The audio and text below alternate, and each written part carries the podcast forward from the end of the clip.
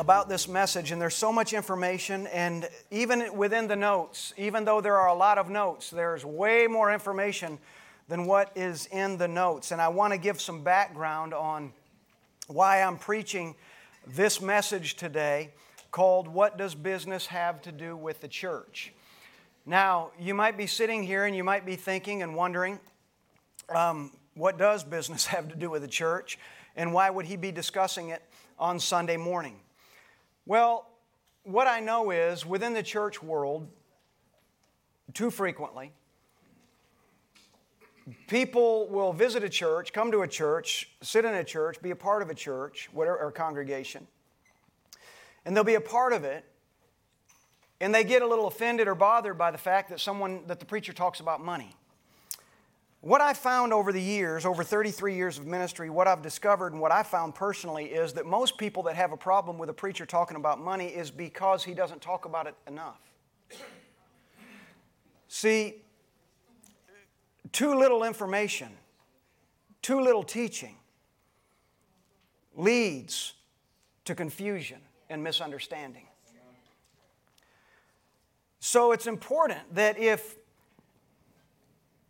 and I understand this, let me back up. I understand that if someone visits a church and then they don't ever understand why the preacher is receiving tithe and offering, they don't ever understand why the preacher is talking about wealth.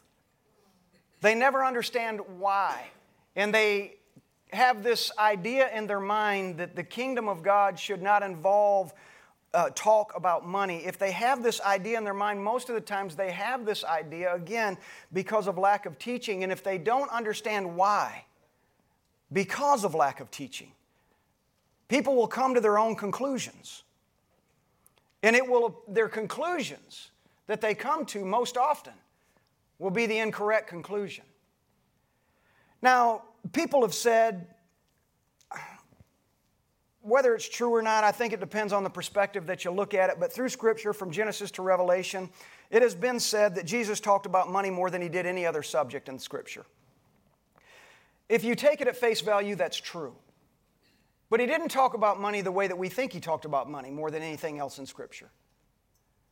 He talked about relationship with the Father more than anything.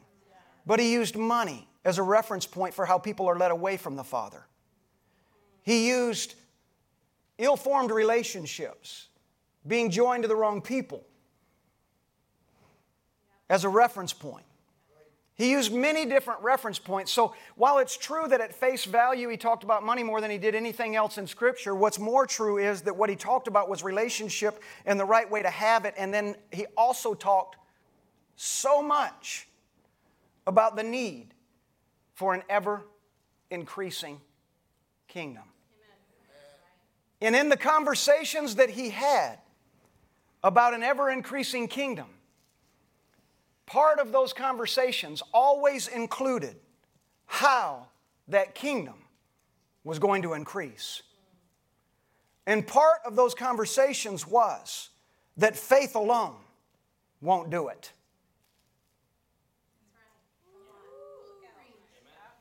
I'll show you this morning.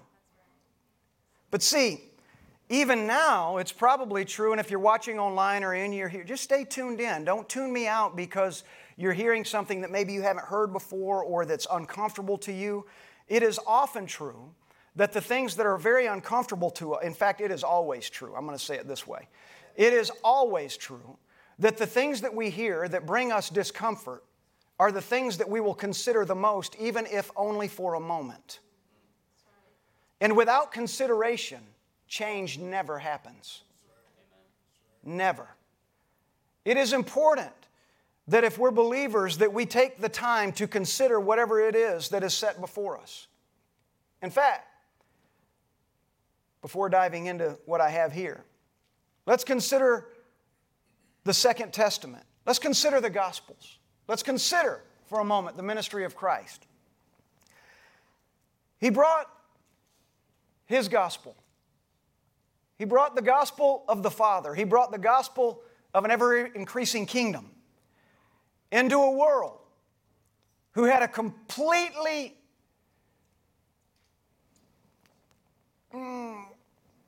misunderstood understanding of what the gospel is. They were looking for one thing, and yet another showed up. By not considering who showed up, that he might be the Messiah. By not considering that, they doomed themselves to ignoring the very salvation that was sent to save them. I wonder how often within the church world that we do this with regards to money, with regards to business, with regards to how that it operates and functions in the church. I'm going to say this morning, is that there's nobody under the sound of my voice that has ever been able to say with honesty, if you're in poverty, that you love it.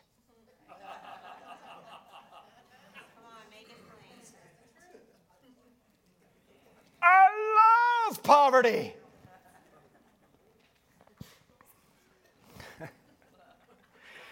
Can't wait to have less.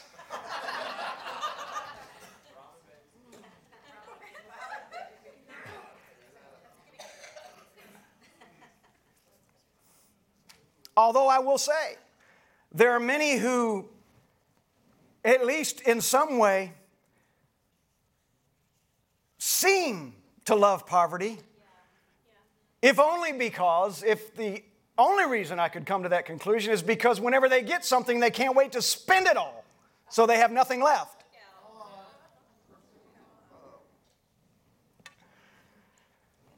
I got $100. What can I buy with $100? In poverty, suddenly given an opportunity to come out of poverty, I know $100 won't do it. You get the principle. I'm going to spend it all because I want to get back to zero.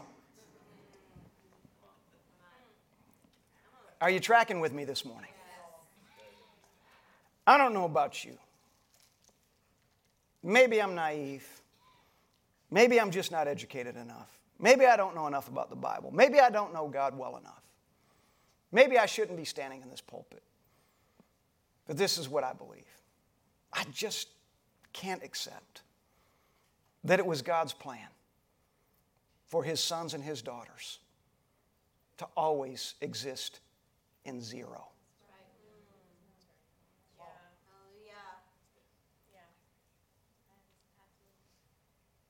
And that's all I have for today, and we're going to pick this up.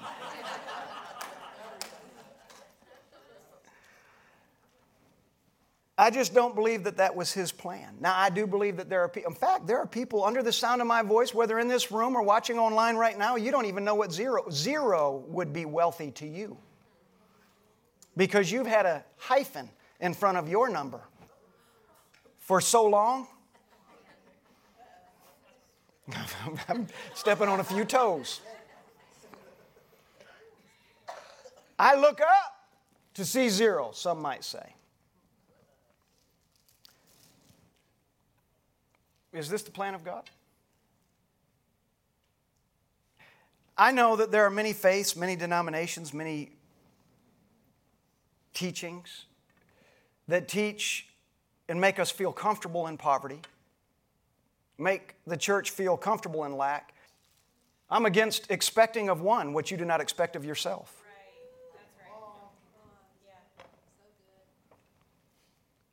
good. The denominations that make their believers feel the less you have, the more you honor God. Oh man, I mean, I don't even begin to name them. Right. I don't need to begin to name them. Some of you came from them. Yeah. I've sat among many people that are very uncomfortable with success. Well, if I'm successful, then it brings glory to me. Does it? If you don't speak of it correctly, it does. But when you acknowledge with those you sit among, I have all I have only because I know God. Abraham wasn't afraid of success. Moses wasn't afraid of success. David wasn't afraid of success. I could go on and on and on. Matthew wasn't afraid of success. Yeah. The fishermen were not afraid of success. We're going to talk about all these today. Are you ready? Yeah. I hope to break some things in us today. You and in me. And in those who are listening today. Those who wouldn't normally listen, and some of you that are listening are going to tell other people to listen. For many reasons. One, because you're thinking, man, I can't believe that guy said that. I want this person to hear it. Please send this to everybody you want to. And if they struggle with it, have them give me a call. I'm happy to talk to them about it. Because believe me, the kingdom of God increases, not because we are a people of nothing, but because we are a people of something.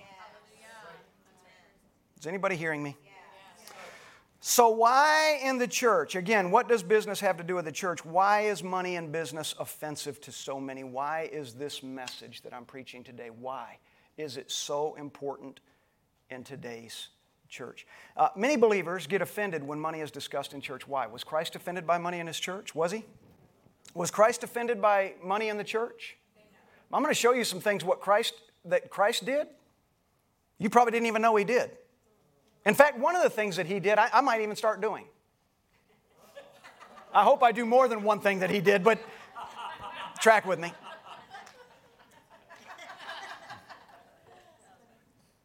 For the kingdom of God to grow and to reach into Jerusalem, Judea, and into every part of the world, it takes more than faith. Say that with me. For the kingdom of God to grow, it takes more than faith. Jesus Christ did not build His kingdom on faith alone. He required resources. I'm going to show you that in the very Bible that you lay hold of in your lap or on your phone or wherever it is today. And we're going to begin with Deuteronomy chapter 8, verse 18. I'm going to process and go through these points today slowly and deliberately, because I want you to get what it is I'm trying to teach today. Deuteronomy 8, verse 18 says this, says, "You shall remember the Lord your God, for it is He who gives you power to get wealth."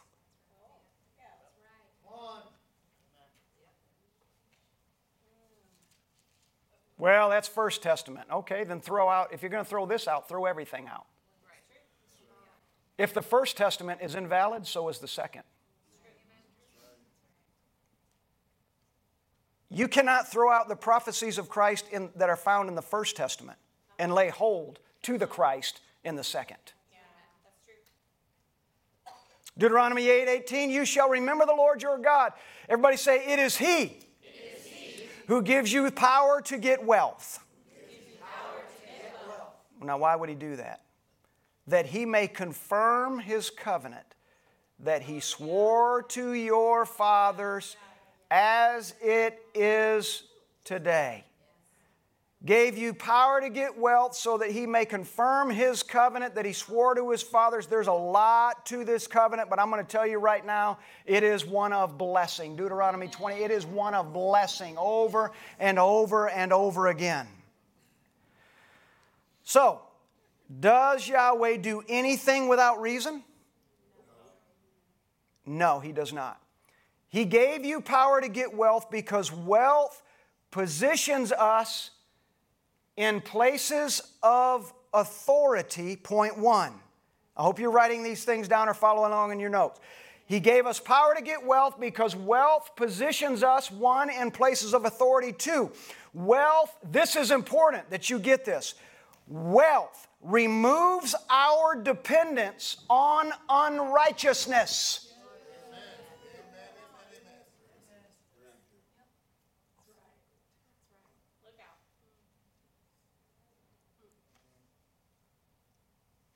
When you have nothing, you depend on everybody and anybody else to provide for you.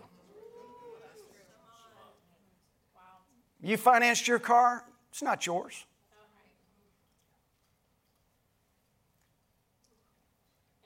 Your house, it's not yours. Now, I'm not saying it's not good, it's not okay to do any of those things. I'm just making a point. Just bear with me. You finance it, it's not yours. You live in it. In fact, the dirt you live on, it will never be yours. You only own down about 5 feet. The government owns the rest. Everything 5 feet and below, unless you signed up for mineral rights. And I doubt anybody in this room applied for mineral rights on your property. Anything below 5 or 10 feet, depending on the state you're in, doesn't even belong to you. So you can dig down to their property.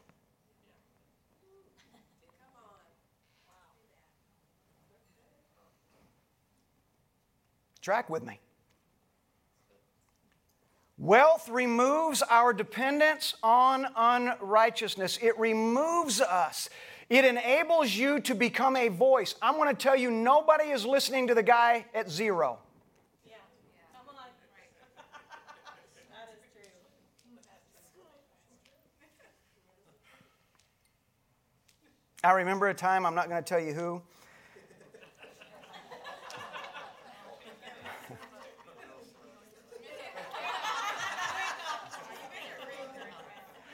Two people. Don't assume you know. You have no idea. You don't even know what the story is I'm going to tell. But I'm thankful. When I told you growing up, some stories about growing up, and when I was a kid, and I made a decision, I will not be poor. And I wasn't serving God. And I didn't know what not being poor meant. Other than not being poor. Not being the guy that's always wondering, where's the next dollar coming from? I'm telling you, under the sound of my voice, there's a lot of people. You don't even know where the next nickel's coming from. In fact, when you walk out of this room and you get home today, you're hoping that your door's not locked with a sign on it. Some of you. I hope that's not true. But there's some, I'm sure, listening. Not sure when that might happen. But growing up, I didn't want to be poor.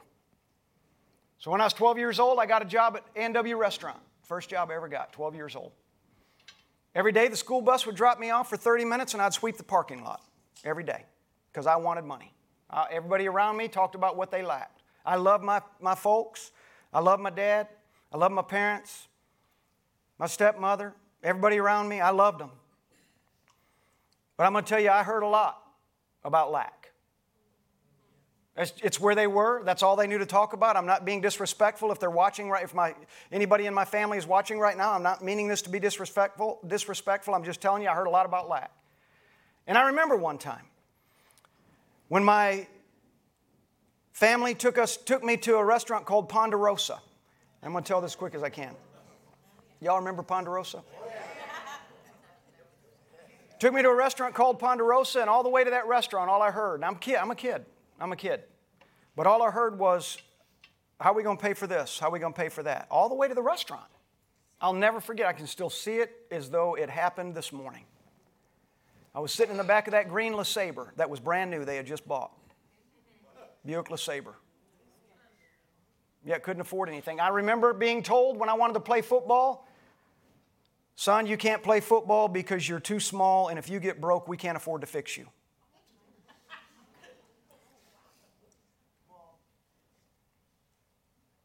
And all I wanted to do was play football. So I got to play baseball instead. But we get to that Ponderosa restaurant. We're going through the line, and we get up there to the front, and I was asked, what would you like for dinner? And I said, I don't want anything. I'm not hungry. And then, what do you want? I don't want anything. Why don't you want anything? Because you can't afford it, I said to my dad. It wasn't good.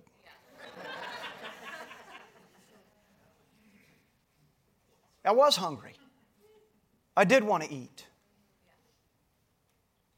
But I didn't want them to have nothing.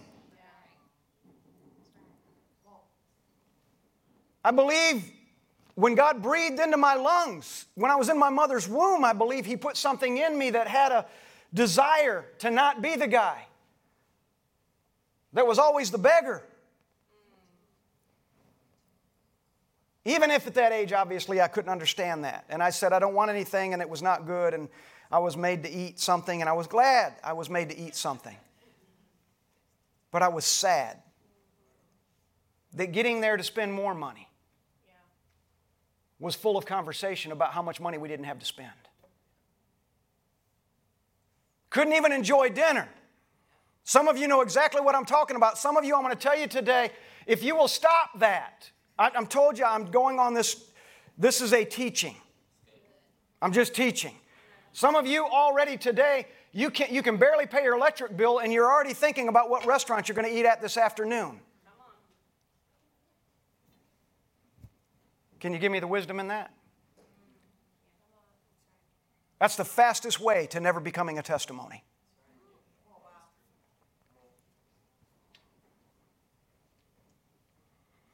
So when we left there, I thought, I'm going to do something. And I got a job. I said, I want to get a job. My dad agreed I could get a job, and I went to work at A&W Restaurant. My brother worked there, and he knew the owner, and the owner said, I'll hire you 30 minutes a day. The school bus can drop you off. You can clean the parking lot, sweep it up. They wouldn't have blowers back then. You can sweep up the parking lot with a push broom, pick up all the trash, 30 minutes a day. I'll pay you. I don't even, again, I've told you this before. I don't know why, but he paid me $13.10 a week. I think that odd number just made me feel like I was getting more. 30 minutes a day.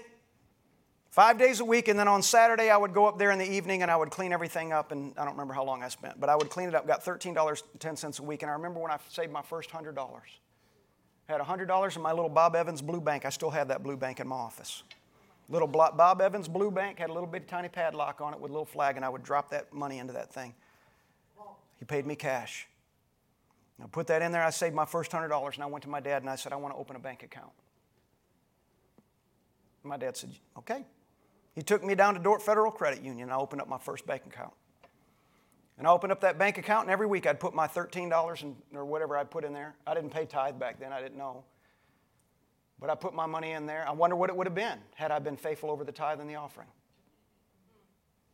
And I put that money in there, and I grew that money. And then when I turned 18 years old, I said to myself, there will never be a day that I'm not investing in Steve. There'll never be a month in my life that I'm not investing in Steve Parker. I don't know what my future's going to look like. I don't know who my wife will be, if I'll ever marry. I don't know if I'll have kids or grandkids. I don't know if I'll ever have a home. I don't know any of that. All I know is Steve will not be zero. Amen. As soon as I turned 18, I got that investment account with 20th Century. My first account, put some money in, my first mutual fund. Started sending them $25 a month, every month. It's not a lot. It's not a lot. But it wasn't zero. And I watched that grow, and I was excited about what it became. And I'm really excited about what it's become today. And I'm not at zero. And I'll never be at zero. Because with everything that we get, everything I receive, I honor the Father with it. And because I don't have a zero mindset. Come on, come on. Yeah. So good. And I met my wife, we did the same thing. Raised our kids, we taught them the same thing. All of my kids invest in a 401k, all of them, with their jobs, every single one of them. Why do they do that? Because they're not zero kids. This isn't judgment. This is an awakening. So wealth removes our dependence on unrighteousness. It takes us out of requiring someone else to provide for us. You know what? There's times in our lives when we're naked and we need to be clothed. We're hungry. We need to be fed. We're cold. We need to be warmed up. We're in some kind of prison, which many are in right now. You're in this financial prison. And you need to be set free. You need to be visited. I'm visiting you today. And so is the Holy Ghost. There comes a time in our lives we might find ourselves in those places. But those places are not what our lives are meant to be. So let's begin today and let's talk about what business and what finance looks like in the church. And let's consider first Christ as an example of money and business in the church. I'm going to show you some things about him that are very interesting. First of all, let me ask you this question. Could Jesus have changed the world without money? I'm just asking. Everybody tell me. I know you think it's a trick question. It's not. Could he have changed the world without money? Not possible. If he could have, he would have. He did not change the world minus money. He changed the world with it. Money is the currency of the earth, and it is with money that kingdoms grow. You do not grow kingdoms. In this case, we're talking about the kingdom of God. It doesn't matter what kind of kingdom it is. But in this case, we're talking about the kingdom of God. You do not grow the kingdom without finance. And let me make it a little personal. You do not grow your kingdom without finance. Some under the sound of my voice wonder, why am I not getting there? Why can I not get past this? Why can't I get past that? Come on. Are you a spender or are you an investor? Matthew 13:55 says this. It says this about Christ. Is not this the carpenter's son? Is not his mother called Mary? And are not his brothers James and Joseph, Simon and Judas? Is not this the carpenter? That word carpenter in the Greek, that word is tect, which means one who builds out of something. We don't actually know whether he built chairs. What we know is he was a craftsman. He could have been a mason. He could have worked with metal. We don't really know. What we do know is that he was one who built things out of something. He could have been all of those. That's what we know. The Greek word is text, one who builds something, builds out of something. He was a builder. What is the significance of Jesus Christ being a builder? Because this is what you need to know this morning. Before Jesus Christ started saving the world, listen to me. This is probably what you have never considered. But before he started saving the world, he was a businessman.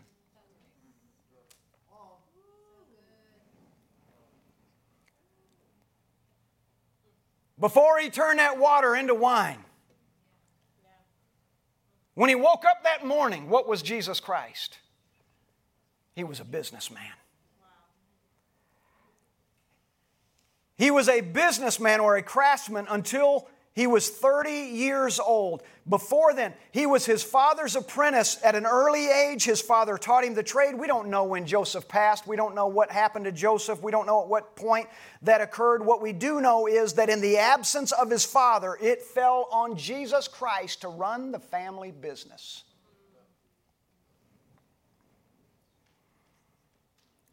So what did he do with that business when he began his ministry? Now, I know. For some, I know. You're sitting here and you're thinking, man, where are you getting all of this thing? Because the kingdom of God, if it is anything, it is practical. Yes, it is. It is not bells and whistles. It is not looking through a kaleidoscope trying to figure out which color goes where. The kingdom of God, if it is anything, it is practical. It is engaging, and it is practical, and it is simple, for no matter what age hears the message, it has the same ability to change the hearer.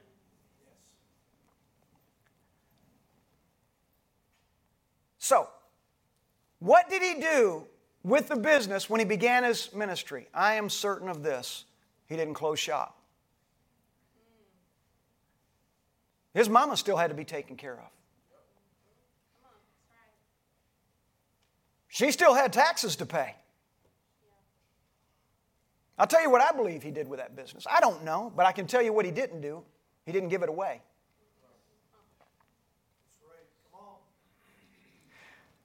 See, there's a lot of ministers today that they'll walk away from their livelihood. They'll walk away from what they're anointed to do. They'll walk away from what they're gifted to do. There's a lot of people standing in the pulpit today. They'll walk away from all of that. What produced so well for them, and they'll give it away. They'll give away everything to go into ministry. When was that ever asked for? Is anybody hearing me today?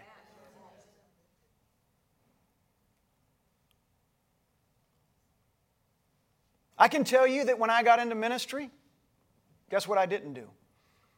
Stop investing. My wife have owned an LLC for 30 years called P5 Concepts. You know why? Because my mind is always open. My ear is always open. Yahweh, the kingdom of God is ever increasing. And I want to be a part of its increase. Anybody hearing me this morning? Anybody in here want to be a part of its increase? Some of you right now are thinking, I just want to be a part of my own increase. There's a pathway. So Jesus wasn't just the savior of humanity. He was also a businessman.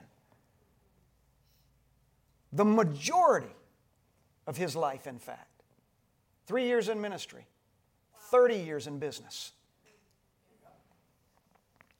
It could be argued this way. He learned how to deal with people by making transactions.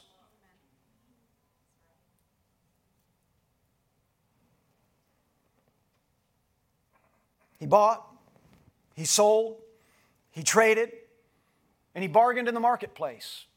Look at my chair. Look at my bricks.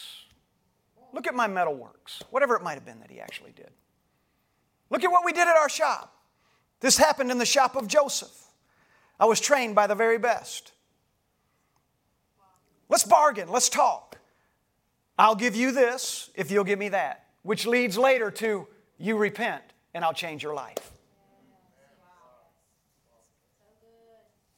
I wonder where he got his parables from. I wonder if one day he's in the shop and he's working on all of his things and he's doing his things and he's keeping the business going so that it could provide for his mother and provide for the ministry he was going to be going into, because it was going to require support. I wonder if in that time that he was transacting and discussing and trading among people in the marketplace or in the shop, if this one came and told him a story, which later he used when he was teaching. Said one time, I heard this. Let me tell you a parable about a story. A man I knew. He was not afraid of, nor did he refrain from doing and owning a business. Now, consider the disciples. Let's consider them. What was their part in this? Keep in mind, the church struggles with the idea that there's business in the church, there's finance in the church, that pastors and preachers talk about money in the church.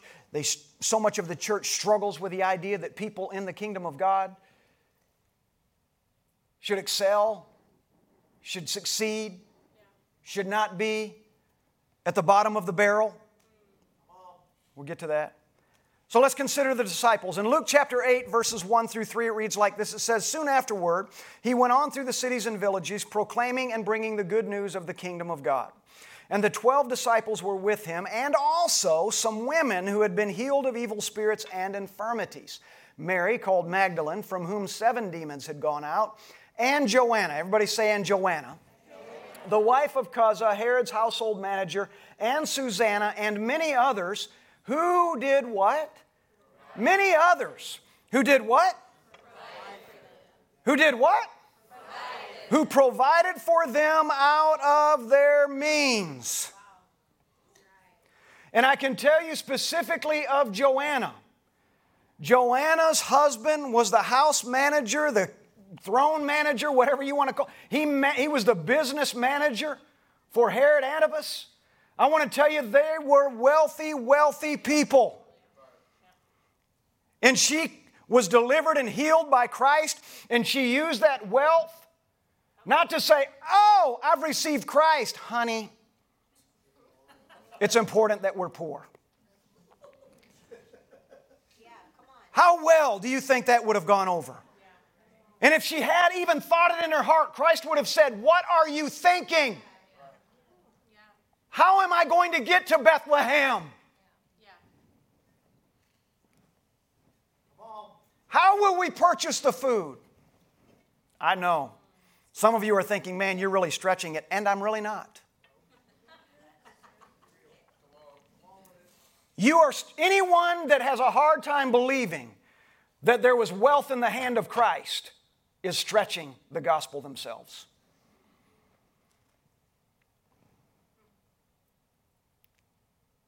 Joanna was a woman of means and influence because of her husband. And then this.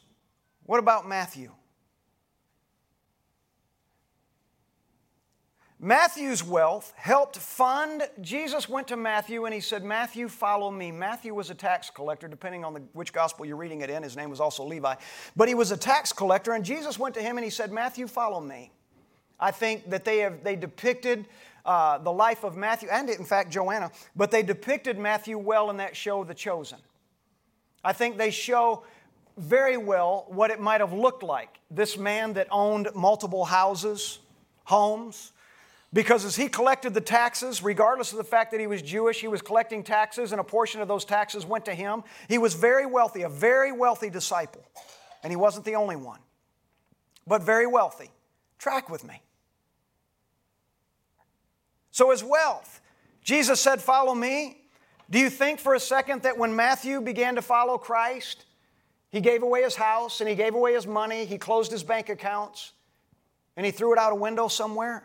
I just need you to understand this with me today. Someone among us, and I realize this is a message that really digs deep. I told you that last night. I sent out a text because I wanted you to be aware. But there's some among us, well, let's just preach salvation. I am doing exactly that.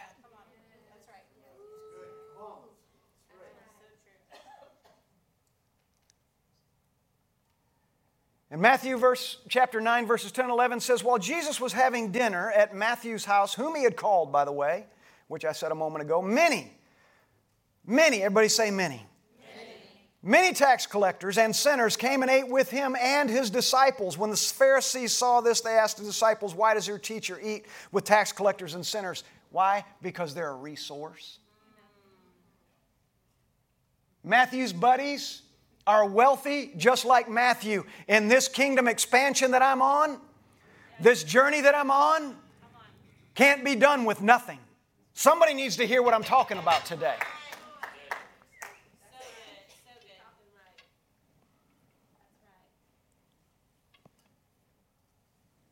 The hatred of money by religion goes way back.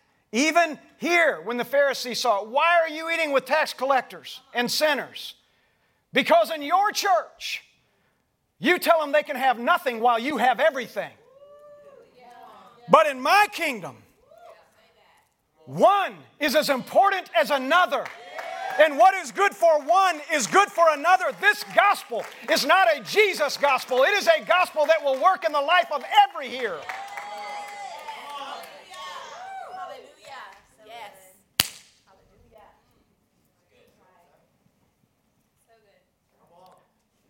Peter, Andrew, James, John employed others.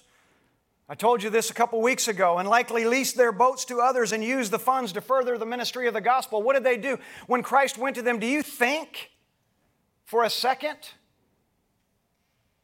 Well, let me just ask this. Oh boy, this is probably not going to go well. It depends on what kind of ears you have to hear. Having ears to hear, I'm asking that you hear this morning. I just wonder how many people that are comfortable in zero he would have walked up to and said, follow me, knowing that they would never produce anything except for a handout. They would never be able to bring anything to the table. They would always be taking things from the table.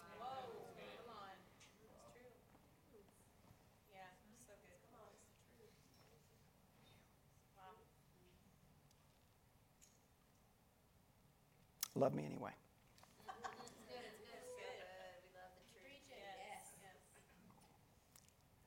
So Peter, Andrew, James, John, no doubt when he came to them and he saw them on their boat, I said this before, but he went to them on their boat. I believe this emphatically, just like I do with Joanna, just like I do with each of these that I've mentioned. Matthew, I believe that when Jesus went to that boat and he saw them and he said, follow me, and they got out of that boat and followed him.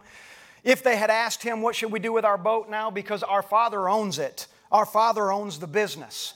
He owns the company. What do we do with our portion of the company, our inheritance? What do we do with it? And I believe that Christ's response was lease it. Lease that boat out, and then the funds that come in will continue to finance what we're doing. I'm going to tell you, part of the problem with a decreasing church in the world today is that it isn't funded enough. because there are too many zero happy people and not enough people that are saying, I want to invest in me and allow the glory of God to begin to teach me and show me how to become a man or a woman who not only increases in my mind and in my spirit and my relationship with Him, but in the natural as well. I hope people are hearing me this morning. So now, I want to show you something else you maybe have never considered before. So I want us to consider together how important it is for Christ to see our faith in action. Everybody say this with me. Say, is it important? Ask this question with me. Say, is it important that Christ sees our faith in action?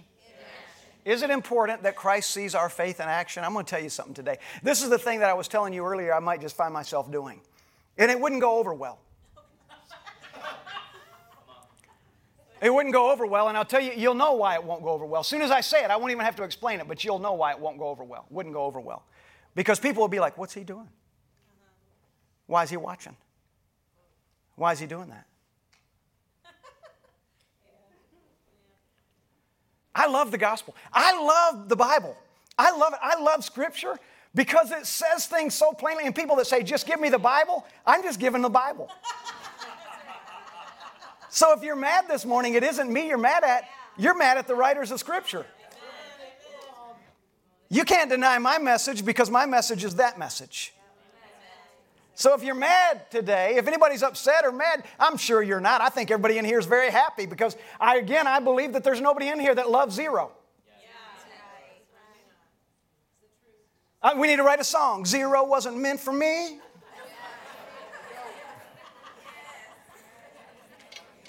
When I arrive there, I will flee. No, I'm stopped.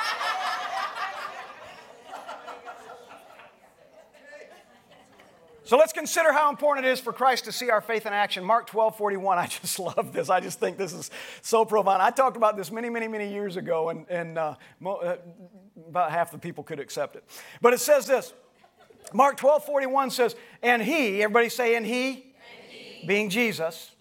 I need you to understand that this morning, okay?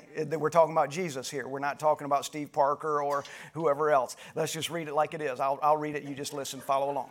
And he, Jesus, sat down opposite the treasury and watched the people put money into the offering box.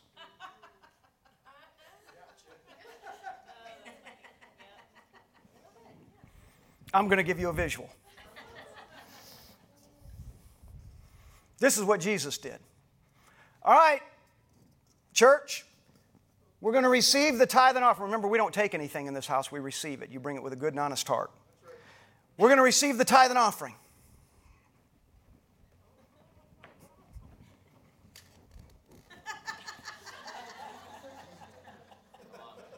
What'd that one bring? What's that one bringing? What's that one bringing? I'm not adding anything to Scripture. I'm not adding a thing. You'll see. Oh, that little widow just gave all she had, found in a single coin. Wow. Look at these rich rascals. Yeah. Yeah, yeah, yeah. They think they're giving much and they give less than anybody else. Wow. They aren't generous towards the kingdom. They're generous towards self. They think of self first. Come on. Yeah, that's it. Come on. Come on. Next. Oh, what you bringing? I might do that next week. Don't misinterpret what I'm saying. I probably ought to bring clarity to this. But what are they bringing? What's that one bringing? He watched. He sat across from the bucket, and he watched what they brought. Now imagine how uncomfortable that would be. I mean, I don't even know how far across from the bucket. I mean, he could have been right beside him. That's your best?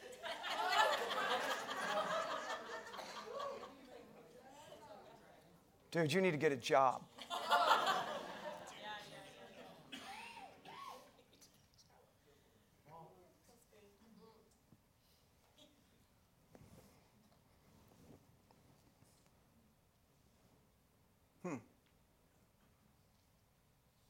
Wow. What does that say about Christ? What does that say to you? What does that say to those who say, man, all the preacher wants to do is talk about money and he wants people to bring their money? What does that say? That maybe they're a lot more like Christ than you thought? Depends on the attitude of the heart. Depends on the motivation. But he sat down. Jesus did, and he watched what people gave. What would you think if I did that? How many would that make uncomfortable? Although I'm sitting here thinking about it, and I think I just did that this morning. I held out that little bronze receptacle in my hand, but I didn't look at what you gave. I looked at all your faces.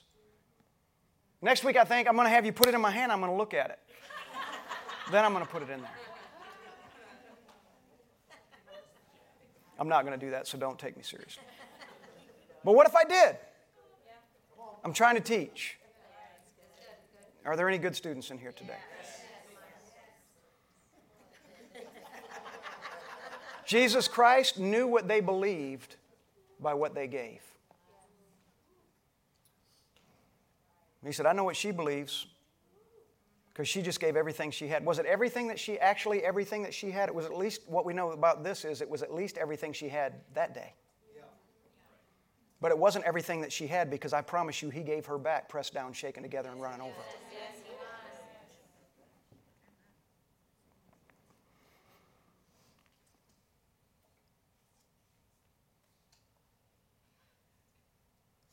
So people will say, well, you know what? Wealth and prosperity is different in different places. It depends on where you're at. Cultures are different. What's wealthy in America? And I've heard this argument. People will say, well, you know, you talk about people doing well in America. Well, they're not going to, people aren't going to be able to have houses in wherever, Zimbabwe, like they have in America. It's not about having houses in this place like the other place.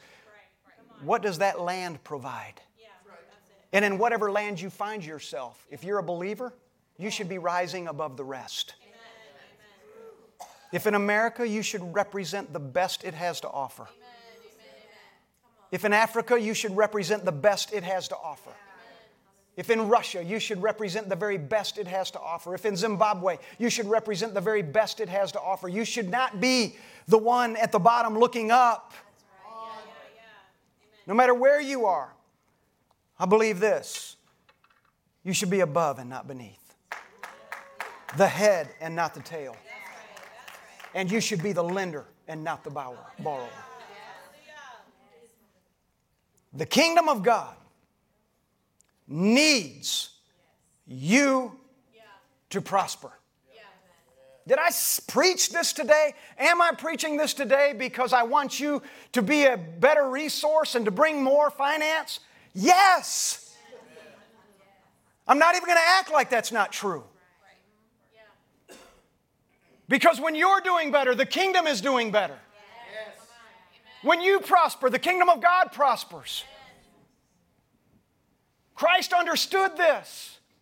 He had no problem with business in the church. He had no problem with using the boats and leasing them out. He had no problem with letting someone run the business so that it could, his father's business, so that it could produce for the kingdom. He had no problem with that.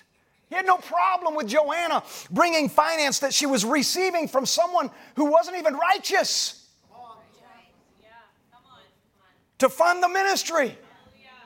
To fund the ministry. At its very root, the tithe and offering in the First Testament and the Second Testament. At its very root, what is the tithe and offering for? For the ever-increasing kingdom of God. Always. So as you sit there today and you hear me, or you're watching online today and you're hearing me, you're saying, here's just another preacher that's asking us to bring more money. What I'm asking of you is to be faithful over your tithe and offering, to be faithful over your resources. And what I'm asking more than that is for you to believe more about yourself than you possibly do right now. I'm asking you to get out of the zero mindset. I'm asking you to rise above that. I'm asking you to be creative. I'm asking you to set yourself apart. I'm asking yourself to believe in the gifts and the anointings that God gave you so that you could prosper. Yes. That's what I'm asking you today. Be healed of the idea that this is as good as it's going to get. Be healed of that. Correct those places in you that keep you always under that zero place or at that zero place. It wasn't meant for you. Do you hear me? I want to address something I said earlier today, but too many believers are living a lie that says the less they have, the more they honor God. Is God honored more by your lack or your abundance?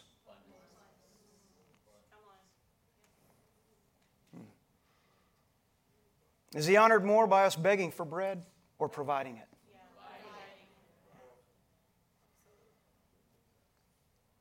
We were not called to visit the orphan to give them company. We were called to invite them into something miraculous. Don't leave them there.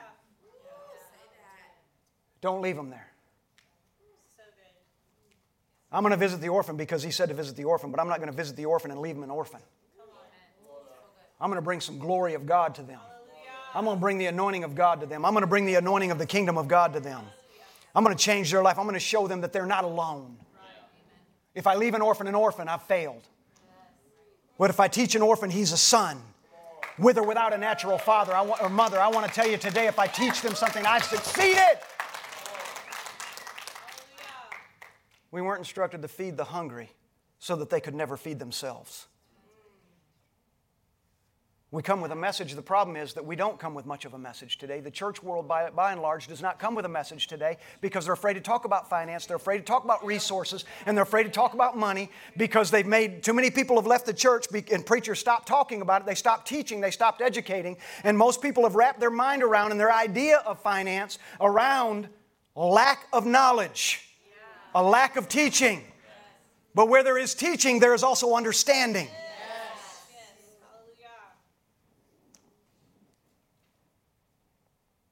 We give bread to the hungry, not to leave them in that hungry place. When we hand them that bread, what we're saying to them is, I have the resources to purchase bread and to give it to you. How would you like for me to teach you how to come into the resources to purchase bread and be the provider instead of the beggar? You got to get it today.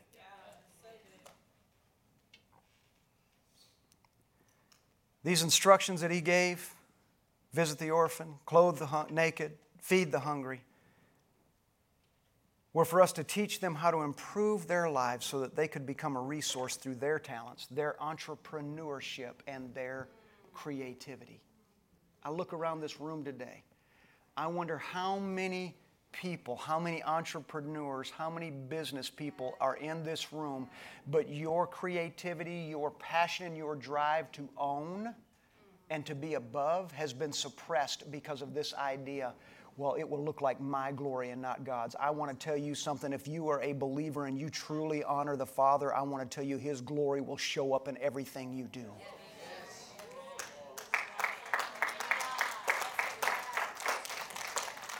Proverbs 22:7 says this, I should have read this earlier, but the rich rule over the poor, and the borrower will always be slave to the lender.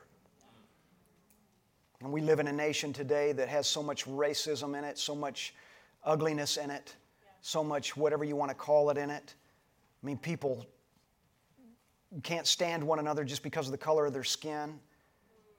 And it's not just that, it's because of history, and it's because of past offenses and past hurts and past foolishness. Man, when we can get past that, when we can rise above that and get beyond that and build one another up and stop talking about not whether or not one is a master and one is a slave.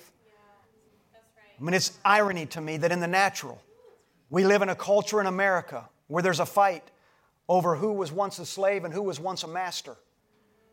And there's this idea that we're trying to get rid of it, and instead it's becoming more and more prevalent. And the very thing that I shared a moment ago in Proverbs 22, the rich rules over the poor and the borrower is slave to the lender. I want to tell you how to stop being a slave today. Get out of the zero mindset. Doesn't matter what color your skin is, doesn't matter what your background was. Don't hold history hostage to the present or the present hostage to history. rise above that. I can tell you, the worst slavery that ever existed is debt.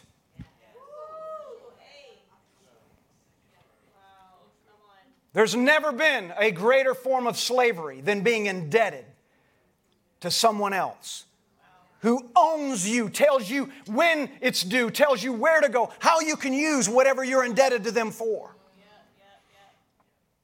The rich rules over the poor and the borrower slave to the lender. I'm telling you what God is doing. God's calling every single one of us under the sound of my voice. He's calling the church today to awaken, to know who you are.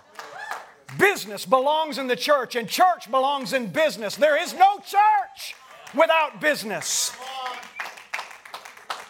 And business exists because there is a people that rise up that are creative in their minds, and they say, Father, show me how. I'm willing to take risks. Help me with this.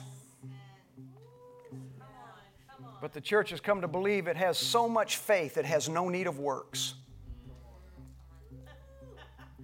I talked to someone some time ago, and we were talking about some things in the kingdom. We were talking about financial issues and what have you, and their response was, and I'm just paraphrasing, but because it was a long story, but their response was, well, you know, I just feel like by having too much, you become too responsible for it, and it takes your attention away from God. And I thought, and I don't remember exactly how I responded, but it was something like this. I can tell you that what takes my attention away from God isn't that I have too much. It's when I have too little, and all I think about is how I'm going to pay the next bill.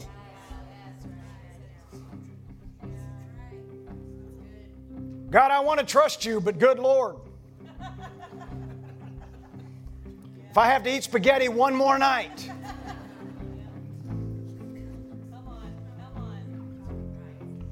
So again, the church has come to believe it has so much faith it has no need of works. What happens when we introduce works into our faith? What happens when we say, Holy Spirit, rise up in me, a creative spirit. Let my eyes see. Let me see what you wanted me to be from the very beginning. Let me see what I can do. I'm going to tell you this, and I don't believe for a second what I'm about to say has any lack of truth in it. I believe that every single person under the sound of my voice was created to own.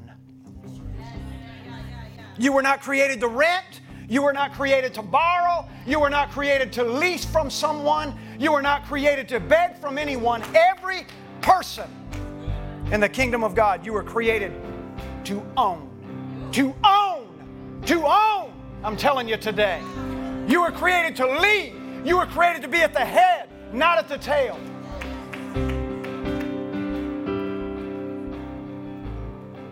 Holy Spirit, today renew our mind, so that we can think differently. Help us to occupy the marketplace.